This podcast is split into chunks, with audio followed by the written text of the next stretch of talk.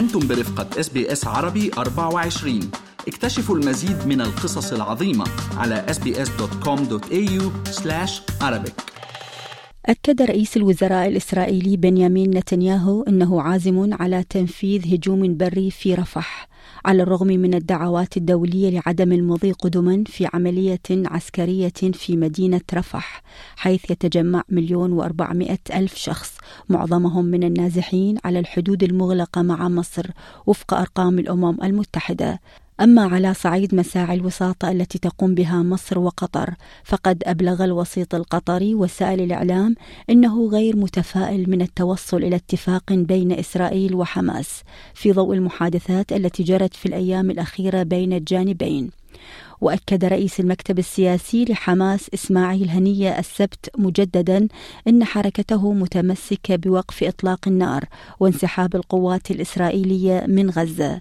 لكن إسرائيل رفضت المطلبين وقال رئيس الوزراء الإسرائيلي بنيامين نتنياهو إنه لن يرضخ للضغوط الدولية للتوصل إلى تسوية Those who want to prevent us from acting in Rafah are basically telling us lose the war. I will not have a part in this. The political campaign that I'm leading with my friends allows us to operate with unprecedented freedom of action for five months, something that has not happened in Israel's wars. And I want to tell you that this is not a given. We achieve this with your support, citizens of Israel. We will not give in to any pressure. وفي هذه الأثناء وفي الجزء الشمالي من قطاع غزة تجمع مئات الأشخاص في مخيم للاجئين للمطالبة بالإمدادات الغذائية والطبية Even medicines are not allowed to reach this area. There are diseases that are widely spreading in hospitals, schools and everywhere. Epidemics and diseases are spreading among our people in North Gaza where there are no medicines. If they are available, a citizen cannot afford to buy them. واندلعت الحرب الأخيرة بين إسرائيل وحماس بعد أن شن مقاتلون من حماس هجوما على جنوب إسرائيل في السابع من تشرين الأول أكتوبر الماضي. خلف 1160 شخصا. معظمهم من المدنيين استنادا إلى بيانات إسرائيلية رسمية. ردا على ذلك تعهدت إسرائيل بالقضاء على حماس وشنت هجوما كبيرا على غزة. أودى بحياة 28858 شخصا حتى الآن غالبيتهم العظمى من المدنيين والنساء والقصر بحسب وزارة الصحة التابعة لحركة حماس. وللوقوف على آخر التطورات في غزة والتصعيد في المواجهات في جنوب لبنان بين الجيش الإسرائيلي وحزب الله. التقيت أنا منال العاني بالصحفي الأستاذ سركيس كرم مدير تحرير صحيفة النهار الصادرة باللغة العربية في سيدني. فعلا هلا إسرائيل اللي مبين عليها إنه مش سألانة على كل الدعوات الدولية والعالمية حتى توقف إطلاق نار ويكون على القليله في شوية رحمة للمدنيين والناس العزل يلي عم بينقتلوا بطريقة همجية بفلسطين بغزة تحديدا. في في تجاهل تام. يعني كأنه رئيس الحكومة الإسرائيلية نتنياهو عم بيفتش على انتصار بمكان ما. ولو كان ثمن هالانتصار هو الإنسانية بحد ذاتها. أه ما بنستغرب أي شيء آه، بالرغم من التحذيرات يلي عم تيجي من حتى من الولايات المتحدة وحتى من حلفاء إسرائيل بعدم اجتياح رفح آه، كل الأمور العسكرية على الأرض عم بتدل أو عم تشير على إنه في احتمال يصير في هجمة برية. آه، في شغلة إنه إنه وزير خارجية مصر يعني حذر وقال إنه نحن ما فينا نستقبل الفلسطينيين إذا تهجروا من من رفح.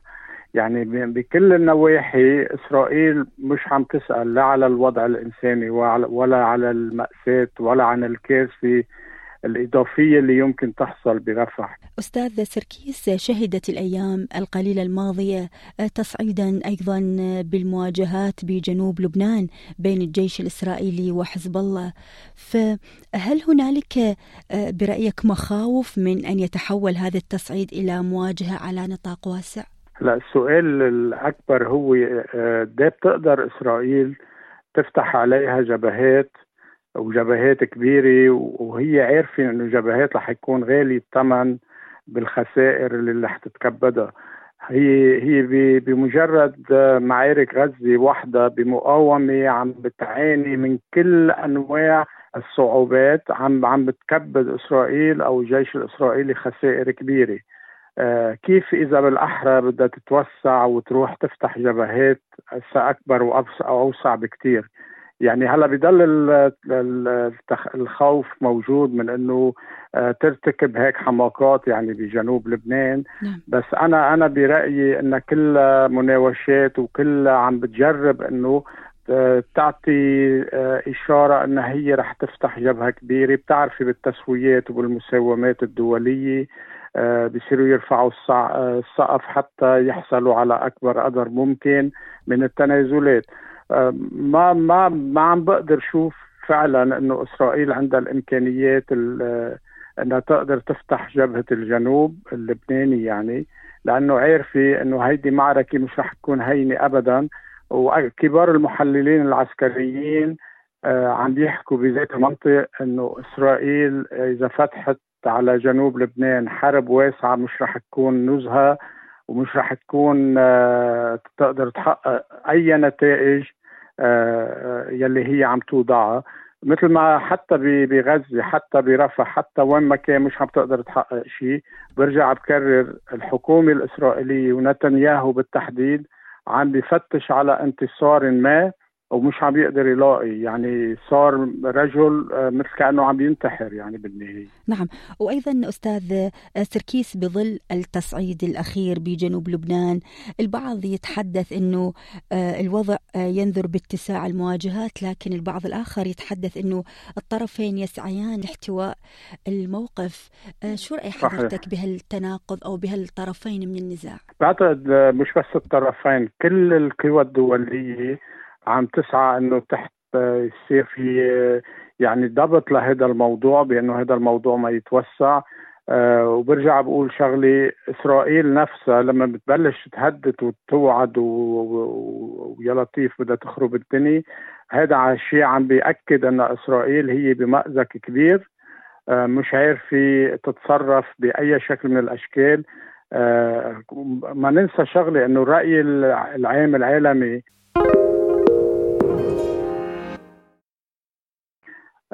ما عاد ما عاد بي بيتعاطف ولا بأي شكل من الأشكال مع أي خطة بتعملها إسرائيل لأنه إسرائيل فعلا ما احترمت أي قواعد آه إنسانية بكل تعاطيها بهال بهالحرب هيدي.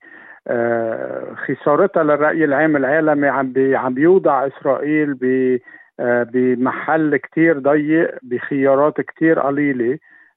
بقى يعني ما ما عندها ما عندها أي خيار تطلع من هيدي الأزمة إلا بالتفاوض إلا بإنه توصل للقناعة بنهاية الأمر آه، لحل الدولتين إنه الفلسطينية عندهم حقوق وما ما حدا بيقدر يلغي شعب ما حدا بيقدر يلغي شعب مؤمن بأرضه ومؤمن بإنه هو بده يبقى بهيدي الأرض. نعم وأيضا على صعيد مساعي الوساط اللي تقوم بها مصر وقطر لكن الوسيط القطري أبلغ وسائل الإعلام أنه غير متفائل من التوصل إلى اتفاق بين إسرائيل وحماس فهل برأيك هذه الوساطة أو الرسائل الدبلوماسية هل برأيك تسهم بتهدئة الأمور على الحدود بين لبنان وإسرائيل؟ أكيد ما في شك كل كل هالحوارات كل هالاجتماعات واللقاءات الدولية والعربية عم تسهم بشكل من الأشكال بأنه الحرب ما تتوسع بالأخص بالنسبة لجنوب لبنان. آه، هلأ المفاوضات أوقات نوصل لمحل آه، إنه رح يتوصلوا على اتفاق نهائي. آه بعدين بنمرق بمراحل إنه في صعوبة بيصير في تصعيد عسكري على الأرض. بس بنهاية الأمر طالما التدخلات آه، طالما المفاوضات الدولية والعربية ماشية ومستمرة أكيد هذا الشيء بحد من جموح إسرائيل ومن رغبتها بأنها توسع ومن من قدرتها أنها توسع كمان. الصحفي الأستاذ سركيس كرم مدير تحرير صحيفة النهار الصادرة باللغة العربية في سيدني. شكرا جزيلا على وقتك معنا اليوم وعلى قراءتك لهذا الموضوع. شكرا أستاذي منال شكرا للإس بي إس استمعوا الآن إلى الموسم الثاني من بودكاست أستراليا بالعربي. أحدث إصدارات إس بي إس عربي 24 يأخذكم في رحلة استقرار بعض المهاجرين العرب ويشارككم بأبرز الصدمات الثقافية التي تواجههم عند وصولهم إلى أستراليا.